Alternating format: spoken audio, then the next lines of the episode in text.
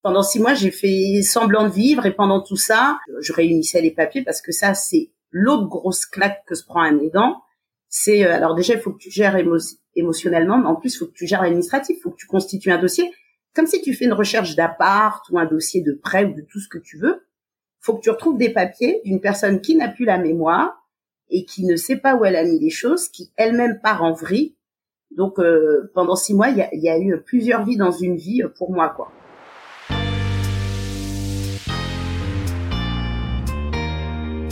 Bonjour, c'est Christelle, je suis aidante. Je suis le podcast des métiers insolites et méconnus et des personnalités inspirantes.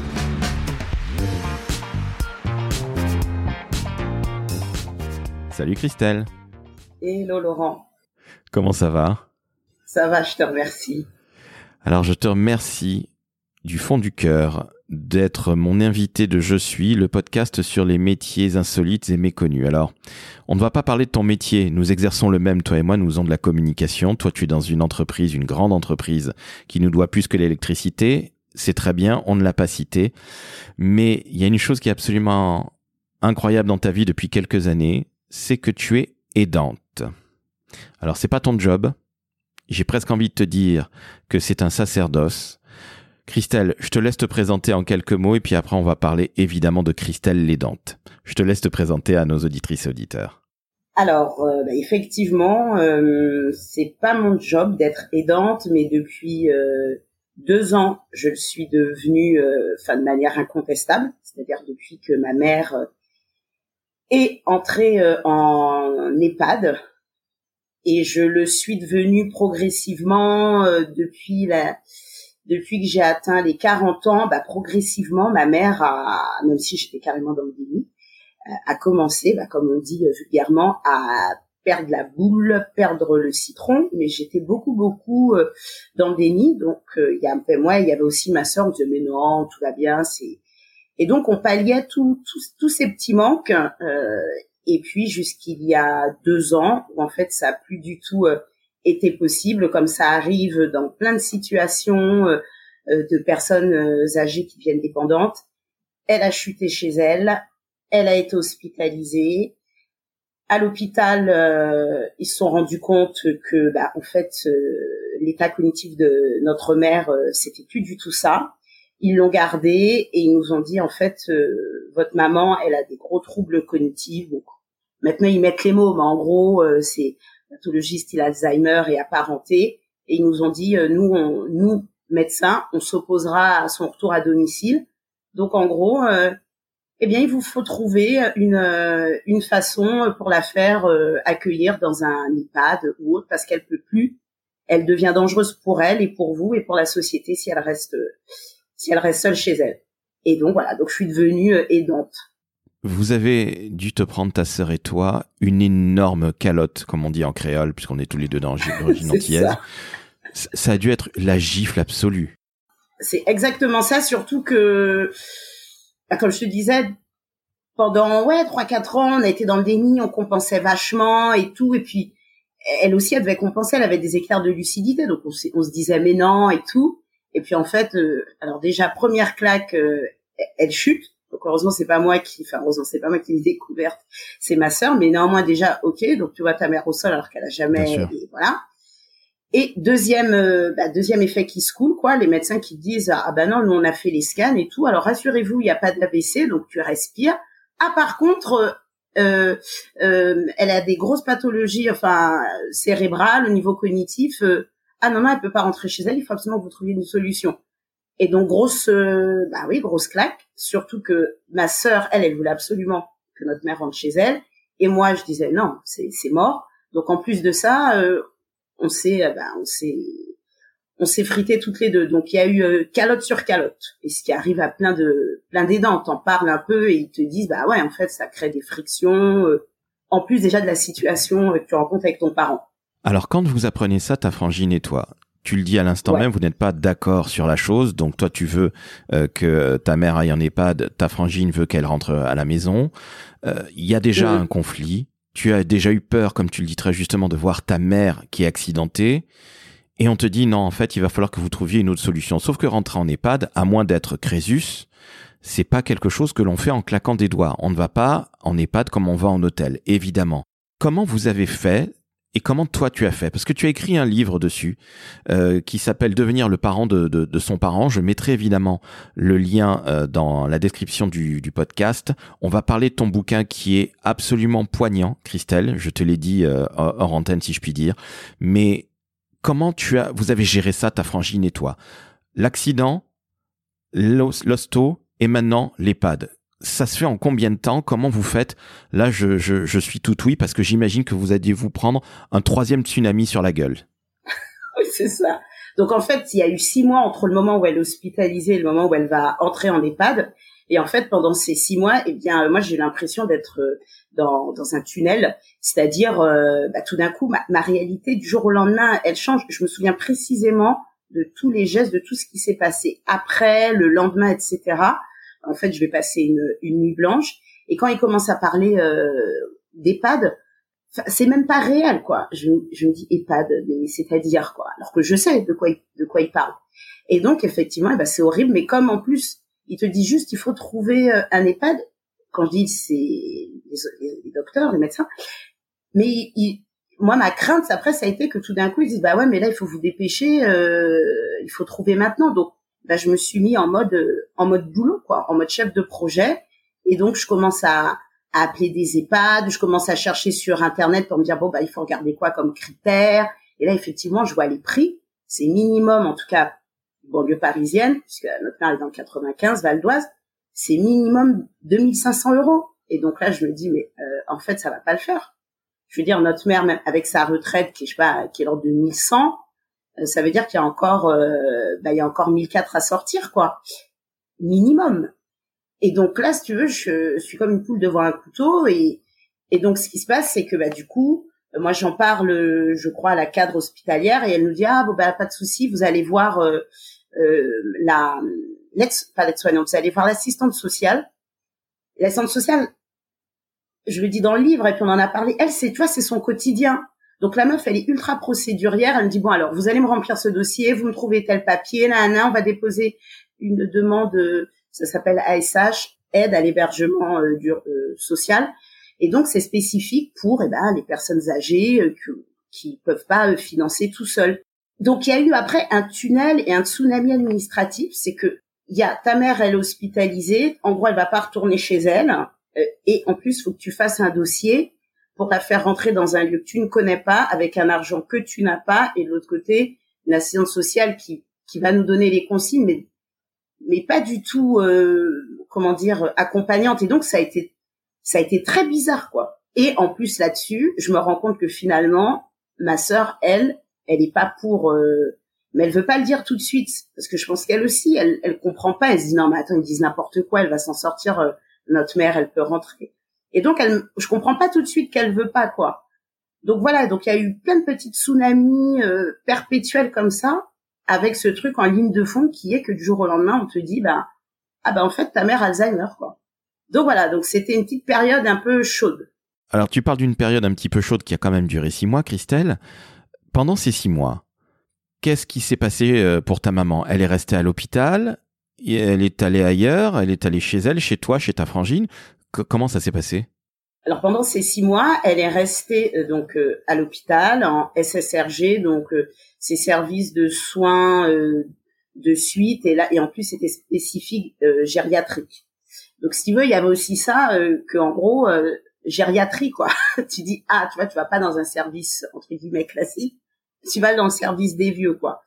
Et, et donc, pendant ces six mois, eh bien, euh, les médecins, euh, et nous, c'était une, une docteure, ont cherché la, les meilleurs traitements pour, comment dire, faire en sorte que l'état de notre mère ne, ne se dégrade pas et qu'elle puisse être stabilisée. C'est-à-dire, qu'elle est, parce qu'elle avait des crises de, de colère, elle avait des, des moments, euh, elle avait des hallucinations, et puis elle avait beaucoup de, d'angoisse, elle perdait ses repères. Donc tu peux pas enlever forcément ces troubles, mais ils ont cherché euh, la meilleure façon, les meilleurs traitements. Donc pendant six mois, euh, il va se passer ça, ils vont l'observer, ils vont chercher euh, des, des traitements, et effectivement ils ont, ils ont trouvé euh, ce qu'il fallait.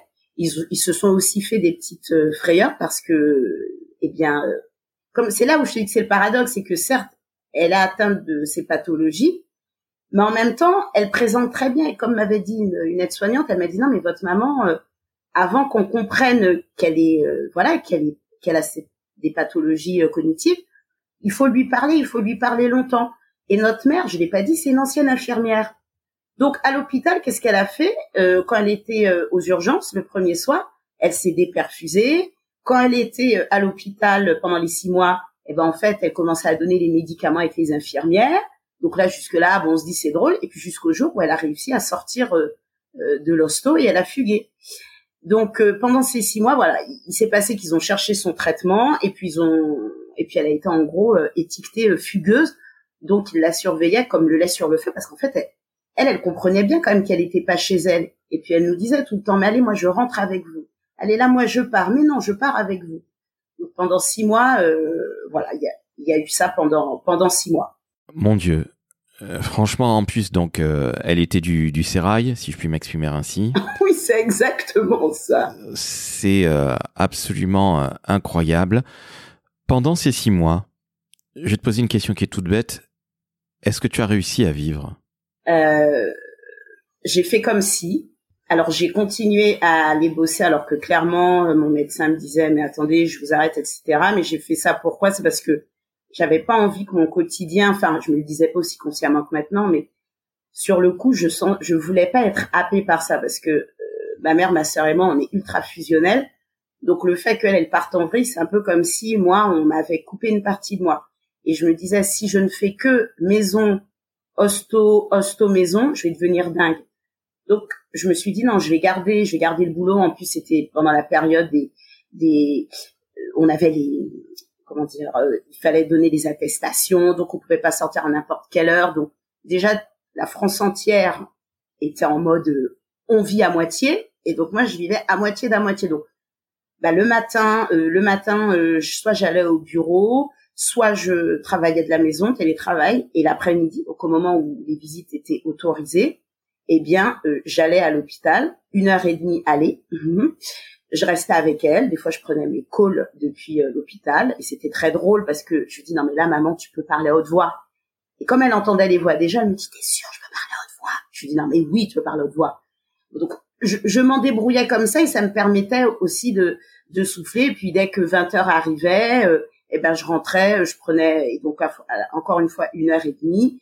Et ma sœur et moi, on se débrouillait pour passer de façon à ce qu'elle soit, qu'elle ait de la visite pratiquement tous les jours, quoi.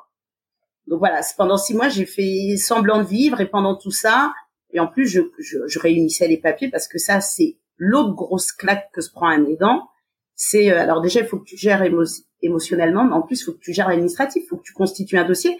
Comme si tu fais une recherche d'appart ou un dossier de prêt ou de tout ce que tu veux, il faut que tu retrouves des papiers d'une personne qui n'a plus la mémoire et qui ne sait pas où elle a mis les choses, qui elle-même part en vrille. Donc, euh, pendant six mois, il y, y a eu plusieurs vies dans une vie euh, pour moi, quoi. Tu as vécu entre parenthèses, et, et on va y venir aussi à ta vie de femme, hein, parce que c'est important. Tu n'es pas qu'une travailleuse ou une oh. taxpayer, hein, oui. comme on disait. Tu as aussi une vie de femme qui est peut-être un peu compliquée de fait, mais ta maman rentre finalement en EHPAD. Ça fait combien de temps qu'elle mmh. y est aujourd'hui, Christelle? Là, aujourd'hui, ça va faire euh, deux ans et quelques mois. Ok. Et... la vie à l'EHPAD que toi tu vis, alors je vais pas poser la question pour ta maman parce que ta maman, et les EHPAD ne sont pas tous absolument abominables qu'on a pu le voir ces derniers ah, temps dans clairement. L'actualité. Il y a des gens qui font très très bien leur métier et ils font quasiment tous, pour ne pas dire tous très bien leur métier. Bon, il y a évidemment des défaillants et ni toi ni moi ne sommes là pour taper sur les EHPAD, bien au contraire. Mais en tant que, que, que fille, en tant que frangine, depuis deux ans, comment est-ce que tu vis, Christelle? c'est, c'est le boulot, l'EHPAD, ta frangine. Euh, qu'est-ce qui se passe dans ta vie depuis deux ans? Bah, t'as résumé les choses. Boulot, moi, je suis un peu, je me disais ça, là, je suis un peu en sursis. C'est horrible à dire, mais euh, je suis en sursis dans le sens où j'ai toujours la crainte qu'on m'appelle. La crainte et en même temps, tu vois, c'est horrible à dire, mais un truc où tu dis, bah, au moins, comme ça, si on m'appelle et qu'on dit, bah oui, là, votre maman, on est désolé, mais elle est partie, ce serait fini. Donc, en même temps, t'es dans la crainte de ça. et en même temps dans l'espoir de dire mais moi j'en peux plus en fait de, de vivre en, en sursis comme ça. Donc là actuellement moi moi je vis voilà je vis en sursis entre ce que t'as dit, le boulot, l'EHPAD, ma frangine. J'ai des rayons de soleil que sont ma nièce qui a cinq ans et c'est une grande barre de rire et comme ça veut faire des enfants, elle elle elle enfin elle, elle, elle égaye les choses quoi par sa naïveté, par ses questions. Euh, quand elle voit sa mamie, elle dit ah bah dis donc mamie toi aussi tu vas porter une couche. Donc tout le monde est un peu gêné mais bon euh, bah, on est contente parce que finalement elle a dit ce que personne a envie de se dire. Et puis l'autre chose qui m'a qui me permet aussi de de des soupapes, c'est l'écriture. Donc c'est pour ça notamment que quand ça a commencé à partir en vrille, euh, quand elle est hospitalisée, eh bien je me suis mis à l'écriture de, de ce livre que tu as cité, Devenir le parent de son parent, et aussi le sport. Euh, je suis une grande adepte euh, là de, de sport de combat et donc euh, j'y vais trois fois par semaine. Donc voilà, c'est c'est ça ma vie, avec toujours en en, en, en arrière-fond. Mon téléphone, aujourd'hui, il est toujours allumé. Toujours. Toujours. Parce qu'il y a cette crainte qu'on m'appelle et qu'on me dise euh, toujours la peur de manquer l'appel, quoi. Tu sais que tu pourras rien faire, mais et c'est arrivé parce qu'on m'a appelé pour me dire « Ah, on est désolé, votre mère, euh, elle est partie. » Je fais « Pardon ?» En fait, on me dit « Non, elle a fugué. » Et en fait, elle avait quitté l'EHPAD et on l'a cherchée pendant soixante-douze heures. Donc, c'est ça ma, ma réalité. Et après, on se dit quoi? On se dit, je peux, évidemment, ma soeur et moi, on a eu une explication de texte avec l'EHPAD. Mais avant, ça se passait très bien. On était ultra étonnés qu'elle s'accommode aussi vite.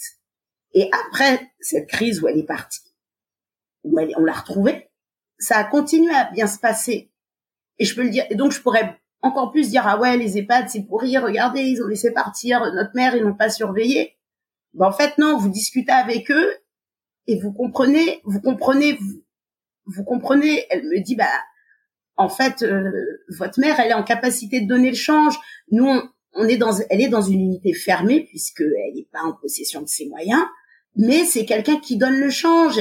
Et puis en plus euh, euh, elle, elle est très sympathique donc elle va dans les autres étages. Et nous notre parti pris c'est de laisser un maximum quand même de, de niveau de déambulation, parce qu'elle fait partie des déambuleurs, comme souvent les personnes atteintes de maladies cognitives. Et donc, on va pas les sangler, les mettre à la chaise. Et voyez, on vous explique ça. Et donc, c'est très loin de l'image de l'EHPAD mouroir, quoi. Et tu vois, et après, tu réfléchis et tu te dis, bah, bah ouais, en fait, parce que qu'est-ce que je veux? Ok, tu vois, tu te dis, tu, t'as pas envie d'apprendre qu'elle est sanglée, euh, H vingt-quatre. Et elle, elle nous a dit, elle, Le, la cadre hospitalière et ensuite euh, la responsable de l'EHPAD, elle nous a dit nous on sangle pas les gens euh, comme ça, on va demander l'avis du médecin, on va chercher d'autres solutions, peut-être de la sédation pour la calmer. Et c'est vrai, et on se dit ah ouais alors c'est, et après on se dit bah ouais en fait je veux quoi que ce soit euh, euh, vol au-dessus d'un nid de coucou, les images horribles qu'on a euh, de la vision horrible et aussi là aussi fantasmée au passé des hôpitaux psychiatriques. Et puis nous, on y va souvent avec ma sœur à l'EHPAD et on voit les, les, je dis les femmes parce que c'est beaucoup de femmes qui s'occupent de, de ces personnes. Il y a sans doute des mauvaises, mais comme partout. Et moi, je vois des gens très impliqués qui, le quotidien, leur quotidien, c'est quand même gérer des gens qui débloquent. Qui le ferait? Moi, je ne veux pas le faire. Elles, elles ont décidé que c'est leur métier et elles savent les prendre. Elles savent prendre ces gens. Je regarde, je regarde comment elles gèrent notre mère, qui est en bonne antillaise et bien dure, en plus une ancienne infirmière qui connaît bien les choses, elles savent la prendre. Et elles me disent, elles me disent, non mais quand votre mère est énervée, quand elle a ses crises, nous on va pas lutter avec elle pour qu'elle fasse, pour lui faire la toilette. On va la laisser s'apaiser, on va lui proposer des alternatives. Mais c'est ça moi que je veux. Moi je veux pas quelqu'un qui soit bien propre sur elle parce que ça me fait plaisir. Hein. Donc quand tu dis que les EHPAD il faut arrêter d'être dans ce truc euh, à leur casser du sucre sur le dos. Je suis d'accord, quand il y avait la polémique, là, moi, j'osais à peine dire euh, « Mais moi, ça se passe très bien euh, dans le lien avec ma mère. » Donc, je disais rien, tu vois, je disais rien, mais je disais « Ah non, mais ma mère, moi, elle mange très bien, elle a même bien grossi, parce que notre mère, elle avait perdu euh, pratiquement quinze kilos, quoi. » Donc, ouais. Tu vois, je disais rien, parce que les gens, ils se disaient « Mais à quoi elle joue, quoi ?» Et voilà, pour répondre, excuse-moi, j'étais un peu longue. Non, non, bien au contraire, tu, c'est, c'est, c'est important ce que tu dis là. Évidemment, euh, ce que toi tu vis avec, et ta frangine aussi vivait, euh, ça, c'est, c'est, c'est très personnel. Il y a malheureusement des E H P A D où ça se passe moins bien, mais je pense qu'il y a une très, très, très, très grande majorité d'E H P A D où tout se passe bien. Christelle, je vais te demander, toi qui as écrit un bouquin, donc Devenir le parent de son parent. Alors, on le trouve où, ton livre ? Sur Amazon ? Exactement, parce que je l'ai auto-édité et il est disponible en version numérique et en version brochée, parce que je suis une grande impatiente, donc euh, donc j'avais pas envie d'attendre que des maisons d'édition me disent oui, non ou rien, et j'ai eu beaucoup de rien, et donc je me suis dit bon bah non, je vais aller jusqu'au bout, donc j'ai fait euh, j'ai fait le choix de l'auto euh, de l'auto-éditer, et il suit son petit bonhomme de chemin, et je, là encore je hier je recevais un texto d'une d'une d'une personne qui l'a acheté, et ce qui est drôle c'est que du coup c'est les gens après ils viennent ils viennent au contact discuter avec moi, et du coup ça devient pas juste des simples acheteurs, c'est des gens qui souvent sont concernés, bien sûr, euh, de près ou de loin. Et cette personne là qui m'a contactée, c'est deux parents, parce que moi j'ai la chance, on va dire comme ça, que ce ne soit que ma mère, puisque moi je suis euh, brouillée euh, avec mon mon géniteur, plutôt c'est lui qui est brouillé avec moi, et euh, et donc je veux dire ma maman, on prend soin uniquement de notre mère, mais cette personne-là qui m'a contactée hier, elle, elle, elle, elle a eu ses deux parents, euh, atteints de maladie, euh, voilà, neurodégénérative. Les deux, elle a dû faire le choix de les mettre en institution, si on peut pas dire E H P A D ou maison de retraite. Et, euh, et elle revenait vers moi en me disant, tiens, je comprends trop ce que tu dis, merci de mettre de l'humour, merci de parler de ce dont on n'ose pas parler. Bah, je parle de quoi? De la culpabilité. Je parle du fait de devoir, euh, Ben, gérer son parent, mais des fois au niveau aussi corporel, de l'hygiène, euh, le fait, ouais, de la culpabilité, de le mettre en E H P A D. Ça, c'est un truc qui, qui, qui, qui dévore les, les aidants. Ça les dévore. Et donc, quand vous avez euh, la doxa, la voix commune des gens qui n'ont pas vécu ça et qui vous disent, ah ouais, mais on s'occupe plus de ses parents. En France, on, on laisse les parents derrière. Moi, j'ai juste envie de les prendre et de les emplafonner. Donc au lieu de les emplafonner, eh ben j'ai écrit euh, j'ai écrit un bouquin, et ça m'a permis de bah aussi de creuser moi mes sentiments euh, euh, profonds euh, vis-à-vis de moi-même, vis-à-vis de ma mère, vis-à-vis de ma sœur, vis-à-vis de la société. Et aussi je me suis dit mais Christelle là, aujourd'hui tu es là en me disant ouais, c'est pas bien euh, de dire ça aux aidants, mais toi, il y a quatre cinq ans tu parlais comme ça, il y a quatre cinq ans tu étais arrogante, il y a quatre cinq ans tu disais, tu critiquais les gens qui mettaient leurs parents en E H P A D. Donc j'ai fait aussi mon mon mea culpa. Donc ce livre, il a eu toutes ses il a ses vertus pour moi-même. J'ai d'abord fait pour moi-même, pour m'apaiser, pour traverser euh, le tsunami. Ensuite, je me suis dit non mais c'est pas possible, quand tu deviens proche aidant, que tu trouves autant zéro info. C'est pas possible au vingt et unième siècle avec euh, pratiquement euh, trois millions euh, trois à quatre millions de personnes âgées de plus de soixante-cinq ans, qu'on ait si peu d'infos. Donc je me suis dit je vais créer ce livre pour que les gens puisse trouver des conseils très pratico-pratiques, tombe pas dans mes écueils que j'ai eus. Et je me suis dit, et si aussi ça peut venir parler des, des angles morts, d'être aidant, et ben voilà. Donc je l'ai fait, on va dire, peu ou prou pour tout ça, quoi. Et puis ça nous donne l'occasion de nous connecter. Bien évidemment. Justement, Christelle, je rebondis sur ce que tu nous dis. Quels conseils tu donnerais? Quelques conseils très rapides, parce que tout est dans ton livre. Donc, allez acheter le livre de Christelle. Eh oui, eh oui, il faut bien vivre, comme dit le philosophe Thierry Roland, philosophe footballeur, évidemment, que nous avons tous reconnu qui était l'Asparti. Mais trêve de plaisanterie, parce qu'il faut quand même bien rire aussi. Euh, quels conseils tu donnes à des aidants, des gens qui vont devoir mettre leurs parents ou un proche en maison de retraite, oui, ou en E H P A D? Quels conseils tu donnes très, très rapidement? Alors, le premier, ce serait vraiment, vous allez avoir, euh, parce que chacun peut le vivre émotionnellement de manière très différente, mais un truc qui va vous tomber sur le coin du nez et que vous n'êtes pas prêt, c'est la charge administrative. Ça veut dire quoi? Ça veut dire être en capacité de récupérer des papiers comme le passeport, l'extrait de naissance, les relevés bancaires, l'avis d'imposition, euh, euh, la, euh, la notification de la pension ou euh, de, de revenus. Donc tout ça, effectivement, votre parent, il est adulte, donc a priori, euh, vous ne le gérez pas.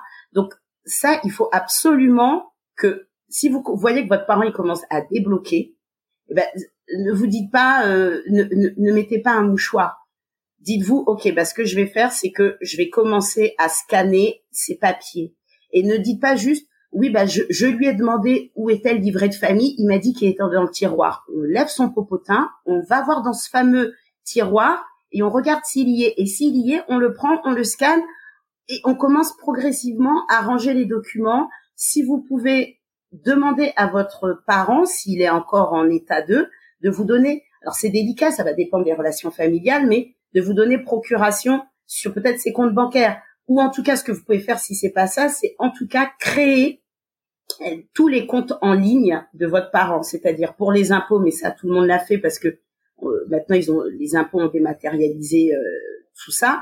Mais pour la sécurité sociale, la C A F, au niveau bancaire, vous voyez, si votre parent c'est une personne comme ma mère qui est dans les années quarante, cinquante, et ben en fait ils allaient encore euh, euh, à leur banque, ils allaient encore. Donc ils ont souvent, ils n'ont pas forcément de compte en ligne. Donc, créez le compte en ligne pour que si jamais bah, votre parent il vous donne pas les codes ou c'est compliqué, mais qu'au moins vous ayez créé des accès avec une adresse mail, que vous ayez tout paramétré. Parce qu'une fois que la personne elle est en, soit à l'hôpital, soit en EHPAD, ce qu'il va falloir faire, c'est demander euh, au juge, un juge des tutelles ou des familles, de vous habiliter à représenter votre parent. Et donc là, vous êtes reparti dans une ritournelle administrative. Donc, si vous pouvez vous éviter ça, euh, évitez-vous ça, ce que je dis, en, en commençant à au moins demander l'avis d'acte de naissance et récupérer le livret de famille. À minima, c'est, à minima, c'est deux documents. Et après, comme tu l'as dit dans mon livre, il y a plein d'autres conseils, notamment pour euh, quand on rentre, quand le parent rentre en EHPAD. Là aussi, pour vous, c'est un choc, le parent aussi. Et pourtant, très vite, on va vous demander euh, plein de trucs. Ok, donc finalement, bienvenue en France, comme à l'habitude, de l'administratif, de l'administratif, de l'administratif. Bon, euh, ah oui. Ça a au moins l'avantage de te focaliser dessus, parce que ça doit t'obséder, évidemment. Je, je plaisante, ah oui, mais euh, bon, malheureusement, quand il y a des décès, quand tu t'occupes de toutes ces choses très administratives, ça te, ça. ça te défocalise du décès. J'ai une... Euh, Une autre question, tiens, toi qui es devenue une championne, si je puis m'exprimer ainsi, il faut bien rire, mais, mais tu es devenue une championne de tout ce qui était EHPAD, puisque tu as écrit un livre, je le rappelle, Devenir le parent de son parent. Quel conseil ou quel petit mot plutôt tu ferais passer aux EHPAD ? Je leur dirais, alors ça peut sembler saugrenu, mais faites des choses du genre... Euh, euh, Alors, on connaît les portes ouvertes. Eh bien, faites des sessions EHPAD ouvertes. Permettez aux gens qui soit vont mettre, vont avoir à mettre leurs parents dans un EHPAD à un moment donné, ou même pour soi-même, faites des journées EHPAD ouvertes pour que les gens puissent se rendre compte que dans un EHPAD, vous pouvez avoir des gens qui sont très, euh, je veux dire, en possession de leurs moyens, d'autres pas du tout, mais ils vont être dans des unités, ce qu'on appelle plus ou moins fermées. Euh, ce que je conseillerais aussi, mais ça, c'est de plus en plus, mais créer des, des lieux dans les EHPAD où, par exemple, on peut faire du coworking. Je sais que ça se fait alors en France un peu, mais aussi beaucoup euh, dans des pays comme le Canada. Un truc qu'ils pourraient faire, c'est qu'en EHPAD, euh, par exemple, ma nièce vient, elle a cinq ans, elle, elle est très contente, bon, elle va faire deux roulades sur l'île de sa grand-mère, mais au bout d'un moment, elle a envie d'aller jouer. Donc, vous voyez, mettez des, des jeux, des choses comme ça pour que ça devienne aussi des, des lieux de vie. Pour euh, pour ces pour que ce soit pas juste, alors ça on va dire c'est des conseils, euh, je sais c'est on va dire ça se fait pas comme ça, bon ça c'est dans le meilleur des mondes. Sinon d'autres choses qui pourraient être faites, ce matin je craignais d'être euh, covidée, donc j'ai fait un autotest, mais j'ai été bluffée, j'ai pris le truc, j'ai ouvert, il y avait une notice euh, donc qu'on appelle notice, mais on va dire à la moderne c'est un tuto, donc un tuto papier avec des photos. Il y avait, ça renvoyait vers un tuto vidéo sur YouTube et vous aviez un Q R code. Faites ça, les EHPAD. Créez des petites vidéos euh, ou un petit livret, le livret pour la famille, parce qu'on va vous, on va vous donner là aussi un dossier administratif, mais juste administratif. Alors qu'il faudrait créer le livret pour le proche aidant. Voilà, votre parent est mis en institution. C'est peut-être un moment qui est difficile. Soyez sûr qu'on va faire le maximum pour, pour faire que les choses se passent bien. Voilà ce que vous pouvez faire pour votre parent, mais voilà ce que vous pouvez faire pour vous. Voilà les situations difficiles qui peuvent se produire. Mais euh, voilà, donc quand j'ai les situations difficiles, bah, par exemple, euh, il, il veut pas se laver, il tape, euh, euh, il veut pas manger, euh, euh, parce que par exemple, je, je sais, par, je, du coup, on y va souvent et on voit d'autres résidents avec qui, avec ma soeur, on est devenues copines, Micheline, et cetera. Et par exemple, Micheline, elle, elle mange plus, donc elle mange que les trucs qu'elle aime. Et ben donc ils lui font des, des repas vraiment avec que les choses qu'elle aime et c'est des choses sucrées. Et donc on a vu sa perte de poids. Mais qu'est-ce que vous voulez faire? On va, pour l'instant, ils ont fait le choix de, de pas la, de pas lui mettre une sonde. Donc, ils la nourrissent avec des trucs protéinés, sucrés. Vous voyez, mais ça, si on vous l'explique pas, vous voyez votre parent et vous vous dites, non, mais attends, ils la nourrissent pas, c'est pas, pro, c'est pas possible. Donc, voyez, un, un petit livret avec les, entre guillemets, les grandes situations. Mon parent fume, pourquoi? Euh, et comment faire? Parce que, quand ma mère a fugué, ce qu'on lui a, ce qu'on a fait, c'est qu'on a mis un bracelet. On a mis un bracelet électronique. Mais les gens, se sont, même s'ils perdent euh, la boule, ce sont des êtres humains. Donc, on peut pas... Vous voyez, elle a une autonomie. Donc, qu'est-ce qu'elle a fait, notre mère? En plus, elle, elle a dépioté la montre. Donc, je sais pas, un système en plus qui devait coûter super cher. Et donc, vous voyez qu'on vous explique et qu'on, et, et, et qu'on vous explique les situations qui peuvent arriver, qu'on vous dise aussi... bah, il y a des, ils appellent ça des conseils de vie, mais en fait, c'est une fois par trimestre, la directrice ou le directeur... réunit les familles et leur dit, leur dit, bah voilà, l'EHPAD va faire tels investissements, euh, euh, qu'on vous dise, bah oui, il y aura ces, il y aura ces sessions-là. C'est important que vous y soyez. Et moi, je trouverais ça super que les EHPAD y proposent aussi cette, ça en version visio, parce que des fois, vous pouvez pas venir. Le truc, il est à dix-huit heures. Vous voyez, le petit livret des aidants, ça, ce serait super que ce soit un livret papier, un livret vidéo. Un truc avec un Q R code. Et, et puis après, dans les EHPAD, il y a plein de fêtes euh, tout le temps, quoi. Je me souviens, là, dernièrement, on a été à la fête bretonne où finalement, je me suis retrouvée sur scène avec ma nièce en train de danser, notre mère qui était avec ses copines, qui était là en train de faire « ouais, ouais, ouais ». Donc, euh, leur de, voyez, faire des vidéos ou dire « bah voilà, il y a, y a eu, voilà les fêtes qu'on fait euh, ». Donc oui, il y a des fois, vous allez venir, c'est mort. Mais est-ce que c'est pas comme nos vies aussi à nous? Enfin, je sais pas, moi, je suis pas tout le temps en train de mettre de la musique chez moi et de danser, quoi. Donc, les gens disent, ah ouais, quand je vais dans les EHPAD, c'est mort. Alors, déjà, je vais leur dire, ah bah, écoute, euh, passe plus souvent. Je vais le dire aussi brutalement. Euh, en plus, quand les familles passent, on va souvent passer, quand on est des travailleurs, bah, en fin de journée. Et ben, bah, en fin de journée, bah, bah ouais, bah, les, les résidents, ils s'apprêtent à manger, à aller dormir. Donc, casser les idées reçues. Les EHPAD, c'est mort. Les EHPAD, les gens sont maltraités. Bah, évidemment qu'il peut y avoir des situations de maltraitance. Personne n'a intérêt à ça, hein. Les EHPAD, les gens sont pas formés. Vous voyez, un, un truc où on viendrait casser, dire, bah voilà comment on est surveillé, euh, vous avez des doutes, euh, venez nous voir. Euh, c'est un nouveau monde. Et quand on est face à un nouveau monde, faut donner la carte, en fait. Donc voilà, moi, je leur dirais, donnez la carte. N'attendez pas que des choses, entre guillemets, grave pour la famille, mais classique pour vous se passe pour qu'il y ait des explications de texte. Et c'est pas grand chose à faire, en fait, hein. Christelle, j'ai une dernière question qui est très personnelle maintenant. Qu'est-ce qu'on doit te souhaiter? Ah. bah, d'avoir, euh, d'avoir l'occasion de rencontrer euh, d'autres gens comme toi qui osent euh, parler de ces sujets difficiles, donner la parole, faire témoigner sur, euh, sur ces sujets tabous, euh, parce que, un, ça me fait du bien. Euh, deux, je sais que ça aide d'autres personnes et, euh, et moi, ça me permet aussi de continuer mon cheminement en tant que proche aidante qui aujourd'hui donne de plus en plus de, de conseils ou en capacité d'éclairer le chemin euh, euh, d'autres proches aidants. Et donc voilà, c'est ça qu'on, qu'on peut me souhaiter parce que malheureusement, ce que j'aimerais, c'est que ma mère ne parte pas. Mais ça, voilà, ça c'est la vie et donc personne peut m'offrir ça. Mais par contre, vous voyez, rendre possible que je puisse euh, utiliser, ben voilà, ce que je vis et ce que vivent, pff, ouais, près de six millions d'aidants euh, de leurs parents euh, proches, de leurs parents âgés, et ben me permettre comme ça de, d'en parler, de témoigner, de et d'aider à ma petite mesure, ça c'est c'est une des meilleures choses qu'on peut me souhaiter. Eh ben écoute, c'est tout le mal qu'on te souhaite. On te se souhaite aussi de rencontrer un mec, hein, on peut le dire. Oui. Clairement, parce que j'en parle dans le livre. Clairement, si tu veux, euh, quand j'ai commencé à... Ouais, je me suis dit, bon, à un moment donné, je me suis dit, non, mais attends, je vais pas rester dans ce tsunami, dans ce tunnel, je vais reprendre ma vie de femme et de vie intime en main. J'étais tellement polluée que, si tu veux, j'annonçais direct la couleur. Et je pense que ça ne faisait pas rêver. C'est je étonnant. pense que ça ne faisait pas rêver. Tiens, et c'est... si on allait voir ma mère, quatre-vingt-quatre ans, en EHPAD, ça te dit ? Non, en fait, non. Alors, c'est vrai que d'emblée, comme ça, sur un, une date Tinder ou Adopte un mec, où j'ai rencontré ouais. la femme de ma vie, eh bien, je vais te l'avouer, c'est peut-être pas d'emblée ce qu'il faut dire.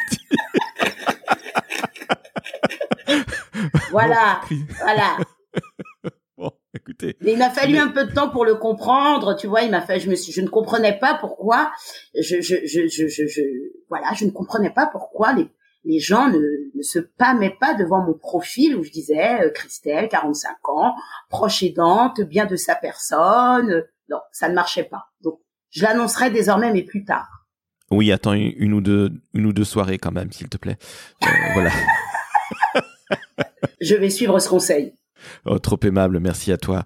Christelle, tu nous as témoigné d'une, d'une vie alors, pour laquelle tu n'étais pas du tout préparée parce que tu as fait des grandes études, parce que tu es une littéraire, ouais. La preuve en est ton livre « Devenir le parent de son parent », donc qu'on peut trouver sur Amazon et évidemment, je vais mettre le lien dans la description du podcast, de l'épisode, mais tu n'étais pas préparée à ça parce que finalement, tu as toujours non. tout bien fait dans ta vie, hein. C'est ce que tu dis dans le bouquin, les bonnes études, et cetera, et cetera. Et là, tu te prends ça en pleine tête avec ta frangine, qu'il ne faut pas non plus oublier, mais bon, je ne la connais pas.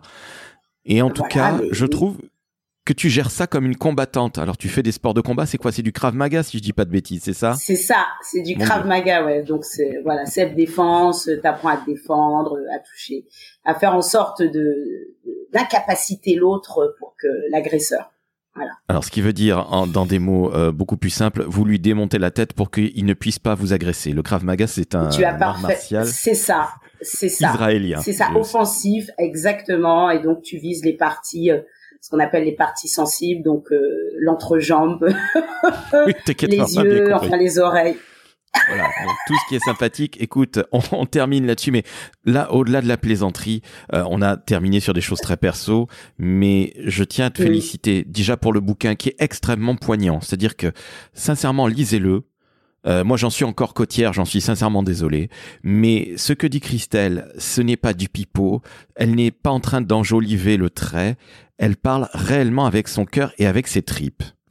Et sincèrement, vous vous prenez ça en pleine tronche et vous vous dites « Waouh, cette nana, elle souffre, c'est évident. Elle est passée par un tsunami avec sa frangine, mais par contre, maintenant, elle gère, entre guillemets, si tant est que ce soit gérable. » Donc, bravo. Je rappelle également que tu as un vrai métier, parce que aidant n'est pas ton métier, tu travailles dans la communication. Voilà. Donc, gérer la professionnelle, plus maman, plus la frangine, et bien évidemment la nièce de cinq ans. Je sais ce que c'est qu'avoir une naine de jardin à la maison. Ça fait beaucoup, beaucoup de boulot également, même si c'est, c'est ta nièce. Mais quelque part, c'est aussi voilà, le rayon de soleil dans, dans, dans tout ça. Oui. Donc, je dis bravo. C'est clair. C'est... Écoute... Reviens quand tu veux. Alors, j'ai pas envie de te dire de revenir dans six mois pour savoir comment ça va, parce que peut-être que les choses vont vont aller mieux bah ou oui. pas. J'en sais strictement rien. Et puis, je suis pas Nostradamus, ça. ça tombe très bien, moi non plus.